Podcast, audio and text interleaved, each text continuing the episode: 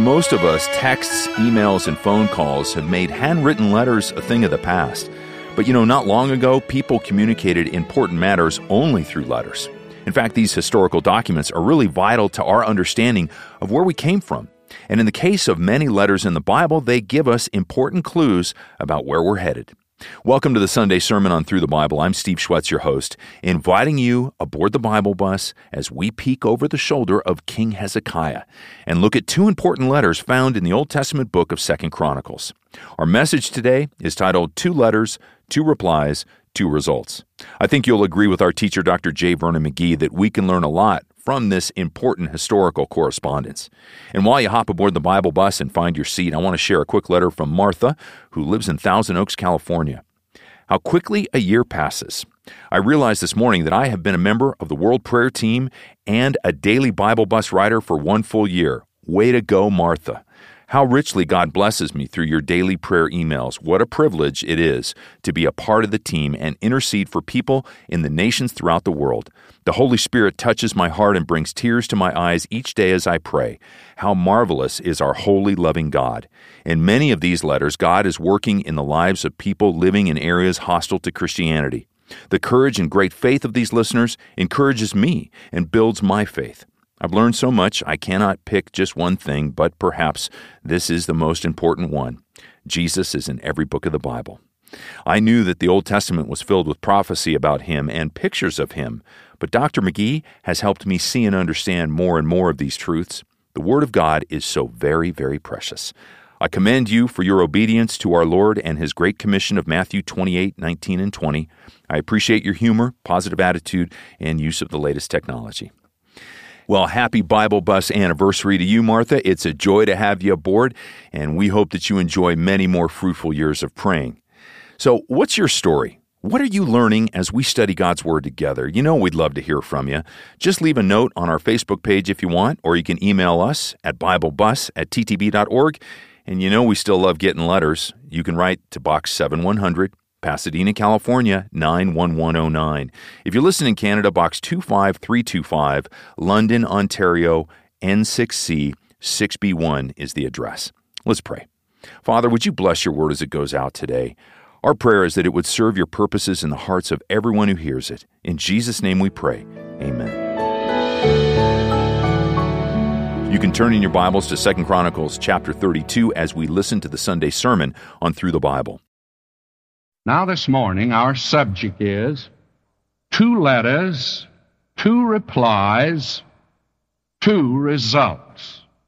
And today we are turning to two letters that was received by King Hezekiah.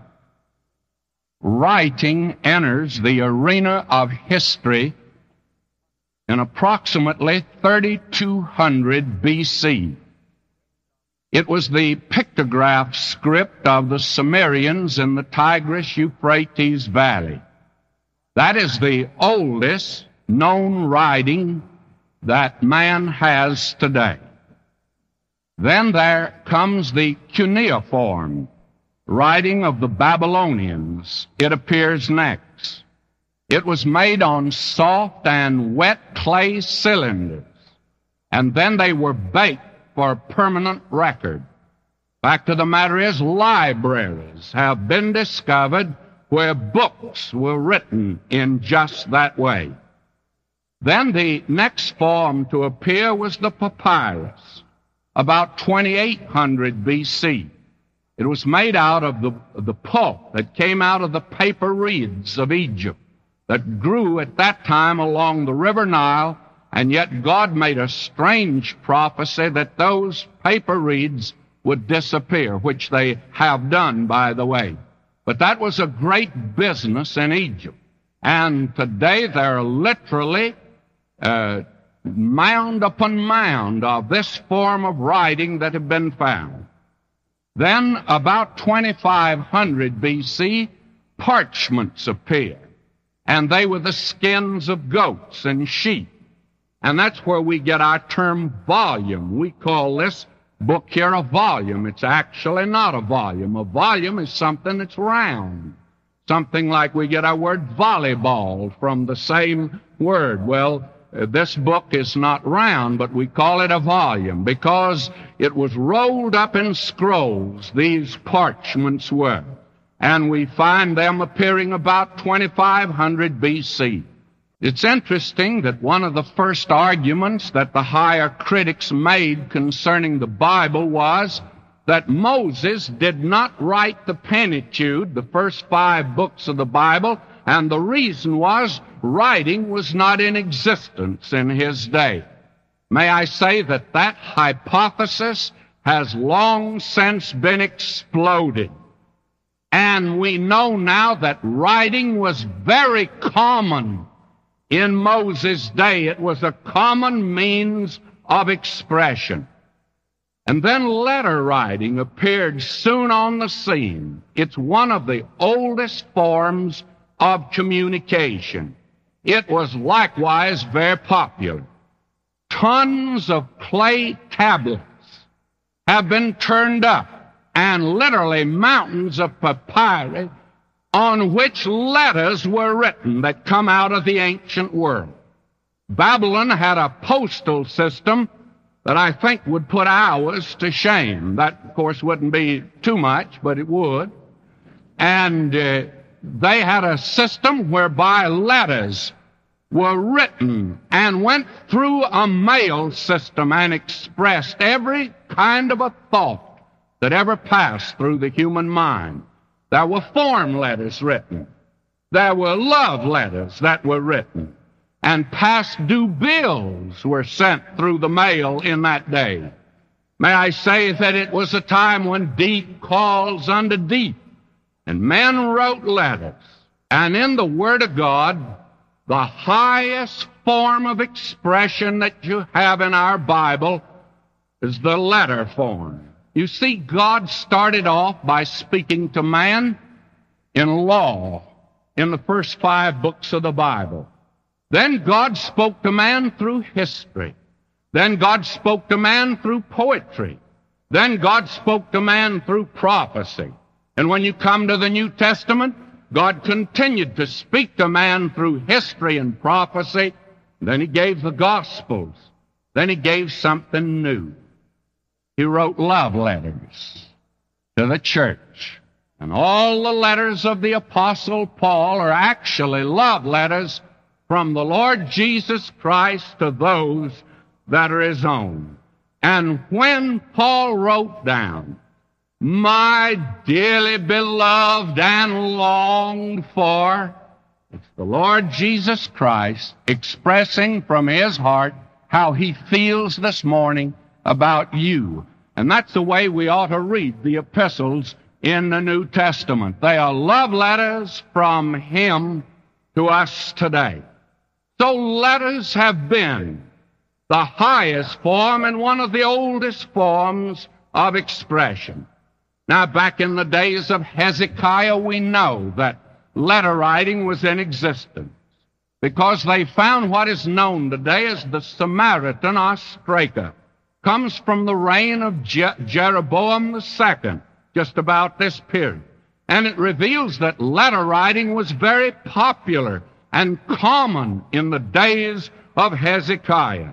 And therefore, it's, we're not surprised, I hope, that when we come to the reign of Hezekiah, we find that there are two letters that we have that came to this man through the mail of that day two letters came to him. One was postmarked Assyria and the other was postmarked Babylon. Those two letters are so important that they actually divide his reign. You find the dark side and the light side set forth by these two letters.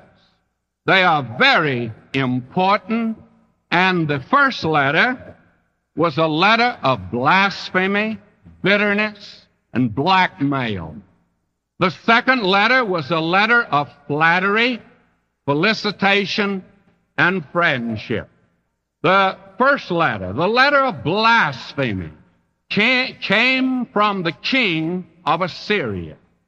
The second letter, the letter of felicitation, came from the king of Babylon. The letter from Assyria was accompanied with threats. The letter from Babylon was accompanied with gifts.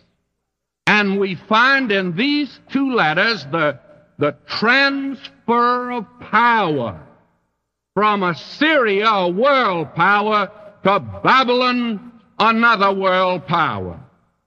In fact, this particular section is so important that God saw fit to record it not once, not twice, but three times in His Word. Now we have seen, as we've been going through Chronicles, that God recorded in Chronicles those things that He took delight in. He, he repeated them because He, He liked them. And everything in Chronicles is something He repeated, so that when we read about these two letters in Kings, we get the history. When we read about these two letters in Chronicles, we see that God's putting and attaching an importance to these two letters. But when you turn to the prophecy of Isaiah and find this thing given again, you say, My God is putting up now a stop, look, listen sign. And he says this is very important for you people in the 20th century that are so busy. I have something to tell you here. And I repeated it three times, and I don't usually repeat. One time is enough for God to say anything. So this morning, I want us to open up the correspondence of Hezekiah. I want us to go to the file and ask his secretary if she will not take out of the file, the private file of Hezekiah, these two letters. The first letter comes in under the letter S. S. And uh, the particular file is Sennacherib because uh, he's the one who wrote the letter. And uh, here's the file. He has, uh, as you can see, Hezekiah had a very efficient secretary, very capable. She knew the alphabet.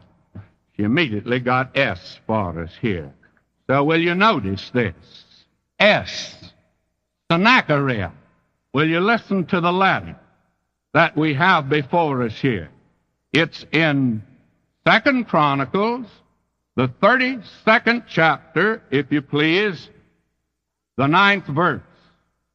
After this did Sennacherib, king of Assyria, send his servants to Jerusalem, but he himself laid siege against Lachish, and all his power with him, unto Hezekiah, king of Judah, and unto all Judah that were at Jerusalem. Now, we drop down to verse 17. He wrote also letters to rail on the Lord God of Israel and to speak against him, saying, Now here is the, the content of the letter. As the gods of the nations of other lands have not delivered their people out of mine hand, so shall not the God of Hezekiah deliver his people out of mine hand. Now the occasion for the letter was this. The king of Assyria had taken the northern kingdom. And he thought he'd make a clean sweep of it. Since the northern kingdom fell so easily, he besieged Jerusalem. But he himself did not come. He sent one of the most, one of the biggest mouth generals that the world's ever seen, and the world's had some big mouth generals. And this man, Rabshakeh, came down and screamed at the children of Israel as they were on the walls of Jerusalem to surrender. He himself went over to Lachish and laid siege there of that, uh, and by the way, that was a great library city. And uh, he thought he'd just make a clean sweep of the land. And Rabshakeh said, You just well surrender. There's no use you putting up a fight. Every, every nation so far, even greater than you are, has fallen before the king of Assyria, my master, And Sennacherib, the gods are with him. Your God, whoever he is, could not deliver you. And so it was in that kind of a turmoil and situation that uh, the king of Egypt decided he'd come up because he was in danger. So he sent an army out, and Sennacherib saw that it'd be best for him to consolidate his army, so he called off the siege of Jerusalem. But before he left, he said to Rabshakeh, deliver this letter to Hezekiah. If he thinks because I'm leaving here right now, that that means he's escaped, he's wrong. Just as soon as I take care of the king of Egypt, I'll be back. And I'll take care of Hezekiah. And let him not, and this is a letter of blasphemy, let him not trust his God because the God of Hezekiah will not deliver him out of my hand, because my God is stronger. Now, what do you do when you get a letter like that? Well, the thing that I'm sure many of us would do would sit down and say to our secretary, take a letter. I'll get this fellow told. Well, I want you to notice how he answered this letter. I turn back to 2 Kings, the 19th chapter, the 14th verse, and will you listen to this? And Hezekiah received the letter of the hand of the messengers and read it. And Hezekiah went up into the house of the Lord and spread it before the Lord. That's what he did with the letter. He didn't answer. Sennacherib at all. And you know, friends, there's a great deal of correspondence today that doesn't need to be answered directly. It needs to be just spread out before God in prayer. And there's so many things in our lives that do not need to be answered. Oh, so many times we think we have to defend ourselves or defend somebody else or write a letter to explain something. When it'd be a wonderful thing if we did what this man did take the letter and spread it before the Lord. That's what he did. And what a beautiful picture you have here of faith on the part of Hezekiah, because he is written down in scriptures being the greatest king from David on. And there's no one greater than this man here. And we have here a picture of humility on the part of Hezekiah, picture of faith, and a picture of utter dependence upon God. He just went and laid the matter before the Lord. He said, Lord, here's a letter I got. I don't know what to do with it. I don't know how to answer it. I do not know how to meet it. All I know is this that this king has not challenged me, he's challenged you. And I want you to move into the picture, and I want you to answer him that there might come glory to your name through it all. And the interesting thing is that uh, Isaiah was joined here, or at least Hezekiah was joined by Isaiah uh, in prayer. Will you notice back in uh, Second Chronicles, the 32nd chapter, the 20th verse? And for this cause, Hezekiah the king and the prophet Isaiah the son of Amos prayed and cried to heaven. So Isaiah joined him in prayer. And you know, my beloved, after this prayer meeting, you can be sure of one thing that faith like this and prayer like this will not go unrewarded. God had told these people through the the father, the great great grandfather of Hezekiah through David, back in Psalm 50, verse 15, Call upon me in the day of trouble. I will deliver thee, and thou shalt see my glory. God says, That's what I'll do. If you call upon me in the day of trouble. And Hezekiah, in this very humble way, utter dependence upon God, he, uh, Isaiah the prophet join him in prayer and they lay this letter out before the Lord and they say, Lord, here's what he says. Here's what he's going to do. We want an answer from you. My beloved, God answered. God heard and answered their prayer. Verse 21 And the Lord sent an angel which cut off all the mighty men of valor and the leaders and captains in the camp of the king of Assyria. So he returned with shame of face to his own land. And when he was come into the house of his God, they that came forth of his own being slew him there with the sword. And profane history says that when Sennacherib returned back to Nineveh and went in to worship yonder in the house of his God, that his own sons waylaid him and murdered him in order to take the throne, and this was fulfilled literally as God said that it would be fulfilled. The book of Chronicles does not give us the details of how the angel of the Lord went through the camp of the Syrians and 185,000 perished. It's very interesting how this is recorded back in the 19th chapter of 2 Kings, and I'd like to turn there for just a moment to look at this particular verse. It's verse 35. It came to pass that night that the angel of the Lord went out and smote in the camp of the Assyrians a hundred fourscore and five thousand, and when they arose early in the morning, behold, they were all dead corpses. I love that expression. When they arose in the morning, they were dead corpses, but they didn't rise in the morning. And there's only one kind of a corpse, and that's a dead corpse. You see, the writer here wanted to impress upon your mind and my mind that the next morning, when other people got up, they didn't get up. They were all dead corpses. God had intervened directly. God had answered the letter personally that Sennacherib had written to King Hezekiah, and a mighty deliverance was wrought for God's people. Let's look at the second letter.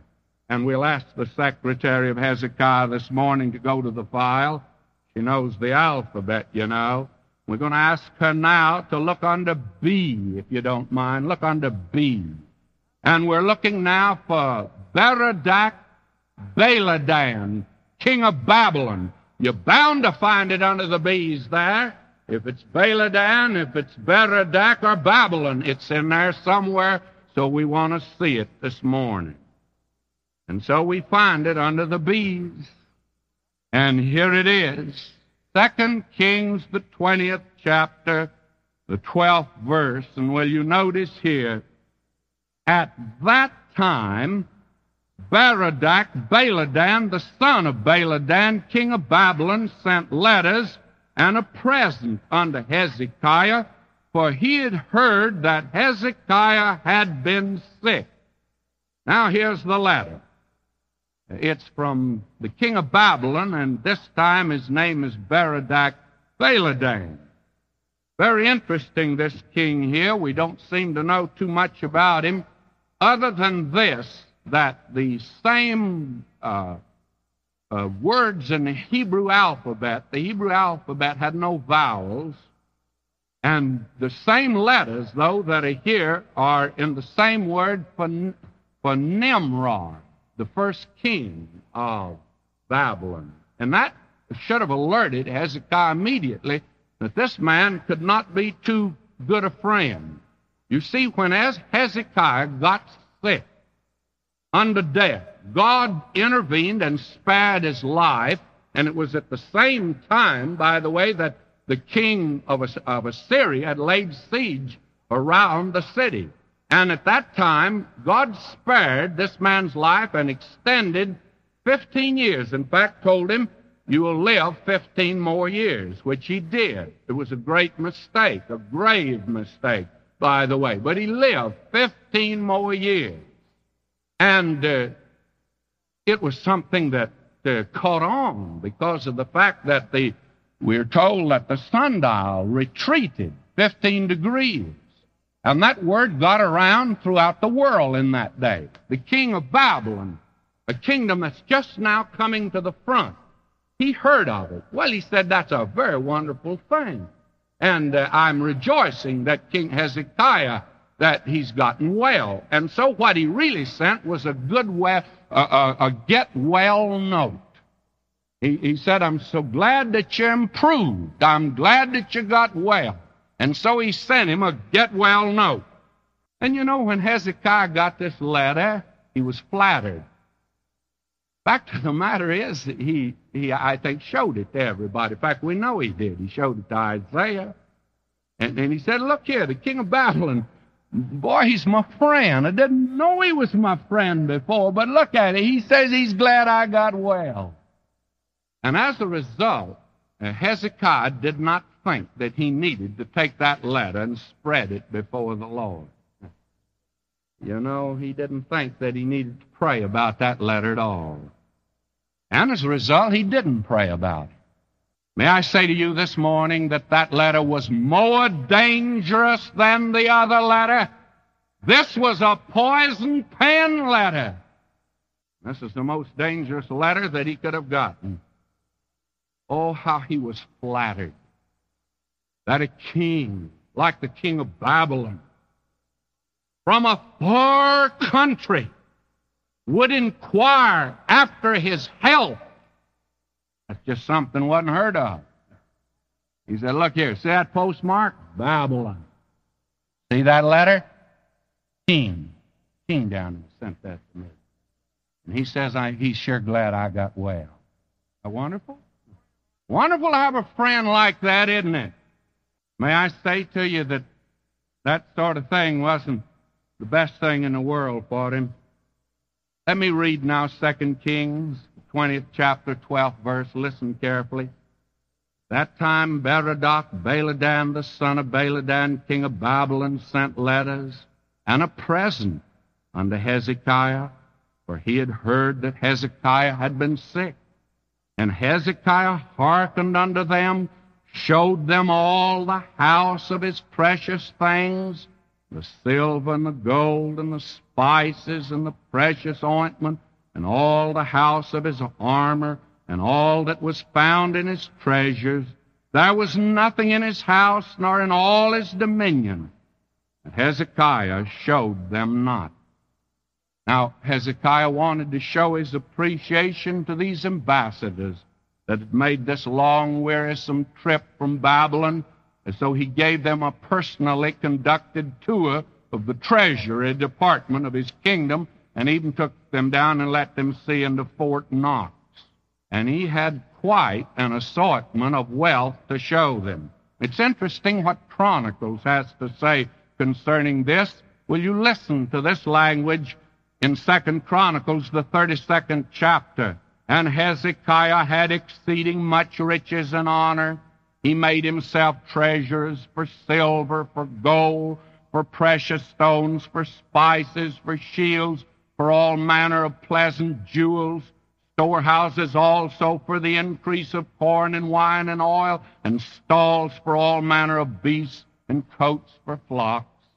Why, he became a very wealthy man because Hezekiah is a man who returned to God and God had promised to bless his people materially when they returned to him, and God made good to this man.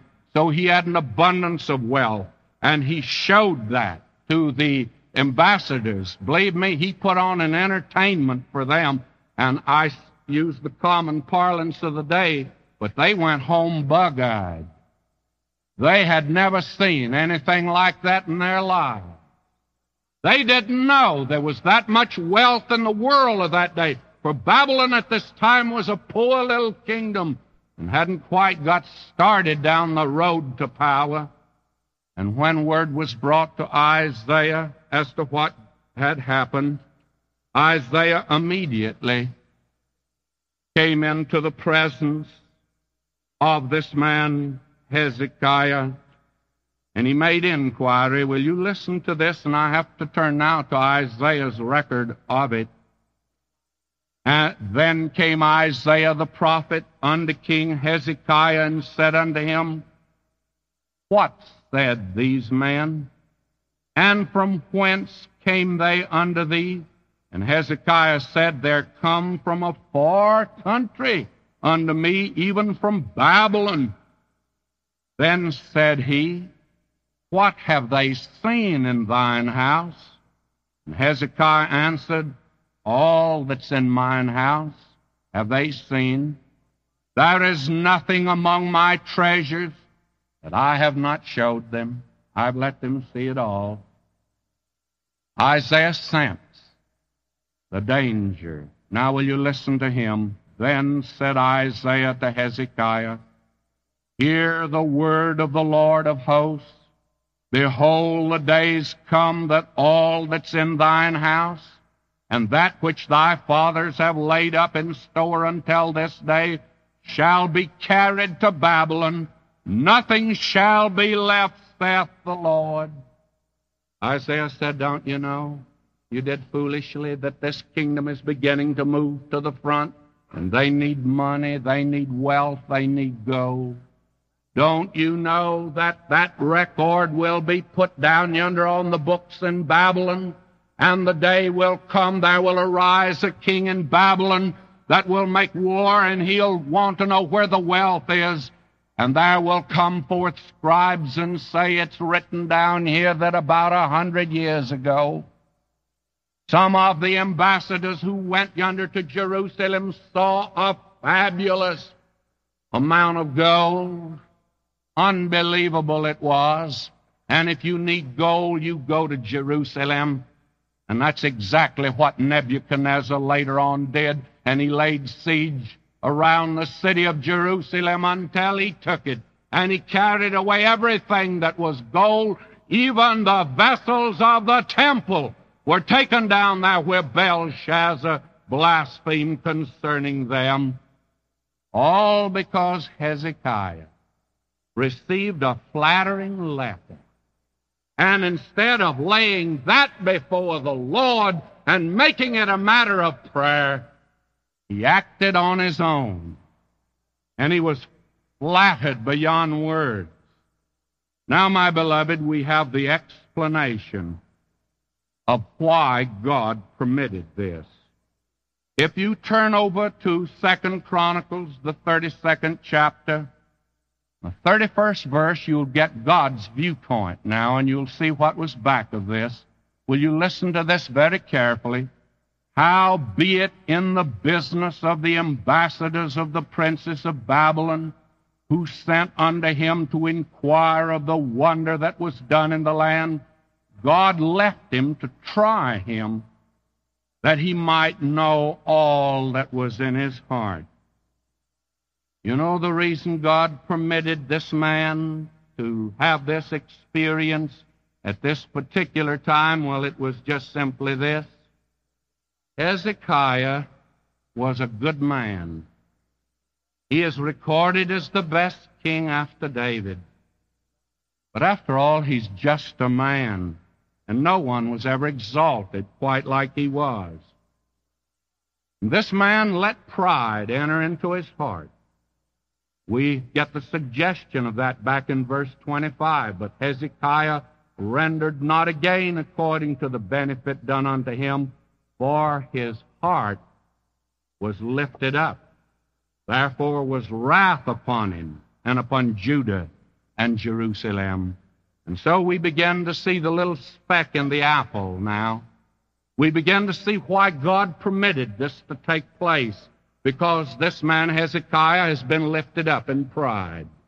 This man Hezekiah is, well, he, he says, look what a big fellow I am, what a kingdom I have. And after all, when a king, a personal friend of mine, sends me a letter and tells me he's glad I got well, I don't need to pray about that. My beloved, you and I today are more susceptible to flattery than we are to fear. We had the four freedoms given to us in World War uh, II. They've never come to uh, fruition yet, but they were promised. But in the four freedoms, there should have been a fifth freedom from flattery. You know, many of us today can resist an enemy, but we can't resist a friend. We cannot resist flattery. Did you know that the Lord Jesus was tested at this particular point? Probably uh, uh, as in no other way. It was at the end of his ministry. And we are told that at this particular time the enemy came in the most subtle way that he could come to him. In Luke 20, 20, I read, they watched him. They sent forth spies which should feign themselves just men, that they might take hold of his words, that so they might deliver him unto the power and authority of the governor. Some of these clever, smart scribes, they laid aside their garments and the badge of their office, dressed like everyday folk, joined the crowd, and they listened to Jesus that they might take him. And they asked him, saying, Master, we know that thou sayest and teachest rightly, neither acceptest thou the person of any, but teachest the way of God truly. Oh boy, were they flattering him. Do you know what he said to them? Ye hypocrites. That's what he called them. May I say that flattery is something that you and I, somehow or another, are not able to overcome at all? I have not yet learned what to say to flattery. I know how to meet opposition. If I be right, I'll stand on what I believe is right, and God will defend me. But I don't know what to say when it's obvious it's flattery. Old Ahab loved flattery. It was his undoing. He only gathered around him men who would flatter him. And they told him wrong. Oh, today, how that ministers to our pride. How today that's the undoing of men today. The story is told of the stag that was in the depths of the forest, and there was a limpid pool, and the stag was drinking. After the stag finished drinking, the stag looked down in the pool and saw its lovely antlers. Beautiful they were. The stag looked down there and admired those antlers. They were so beautiful. Then he saw in the water the reflection of his scrawny, knotty, muscle legs. And he was ashamed of them. About that time there was the sound of the hounds in the distance and the stag knew he must move, and he started running through the woods.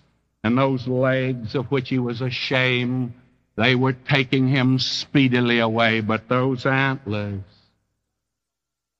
that so flattered him caught in the limb of a tree. And he was hanging there when the hounds got to tear him to pieces. Oh, today, how many of us are flattered. And that's one of the reasons today that multitudes are not saved. They want to do it themselves. The story is told of Andrew Carnegie, the man who founded so many of our libraries. He was a Scotchman who came to this country as a, as a boy from Scotland, and he made good in steel. He became immensely wealthy. He was an agnostic. He went back to Scotland, to his hometown, and they tendered him a banquet. And at the banquet that night, he got up and in his boastful way, he says, after he told his hometown's folk of what he'd accumulated and what he was worth in America today, he says, What is it that God could give me that I have not gotten for myself. An old weasel Scotchman sitting over in the corner, a real man of God. He said, Well, Andy, he could have given you a little humility. That's what Andrew Carnegie needed. You can't buy it. His millions couldn't buy him a little humility, my beloved. Flattery today keeps us from seeing ourselves as we really are. God wanted Hezekiah to see his own heart. So God in this matter withdrew from Hezekiah and let this man who'd been so mightily blessed of God, even this man, see himself as he really is. Because, my beloved, that's the only way you and I can ever see ourselves. Jeremiah said, The heart is deceitful above all things and desperately wicked. Who can know it?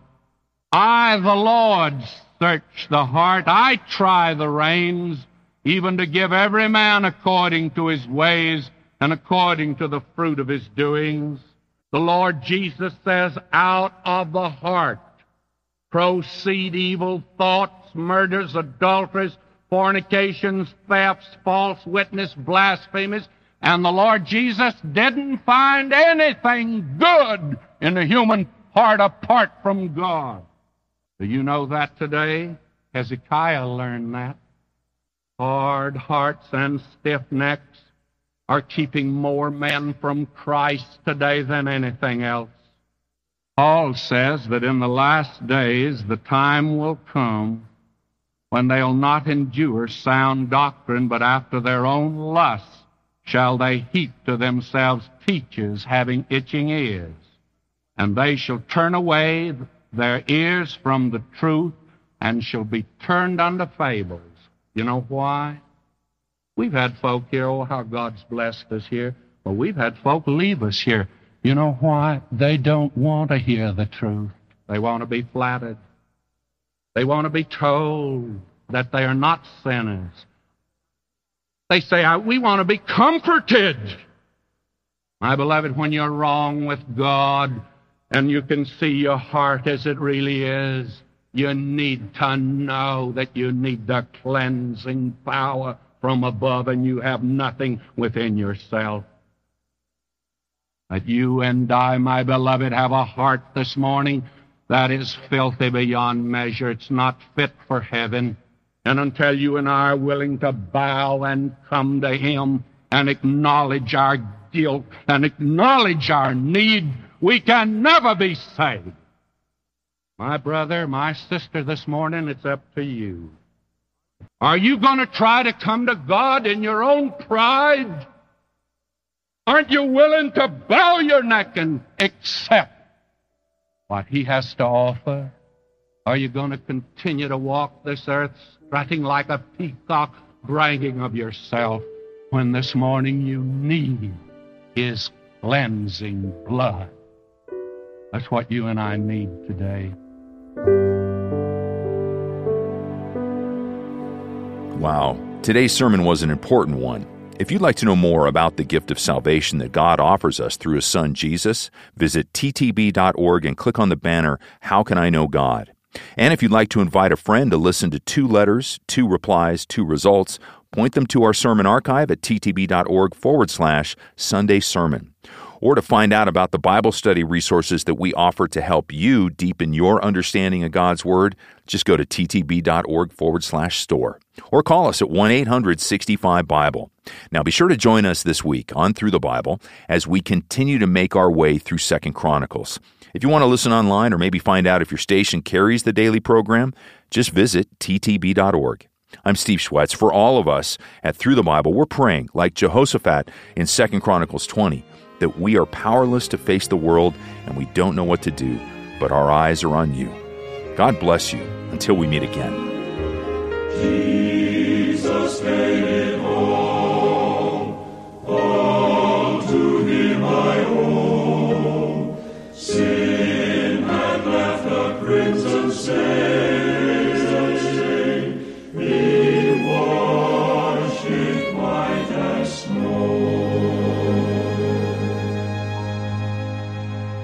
Join us each weekday for our five year daily study through the whole Word of God. Check for times on this station or look for Thru the Bible in your favorite podcast store and always at ttb.org.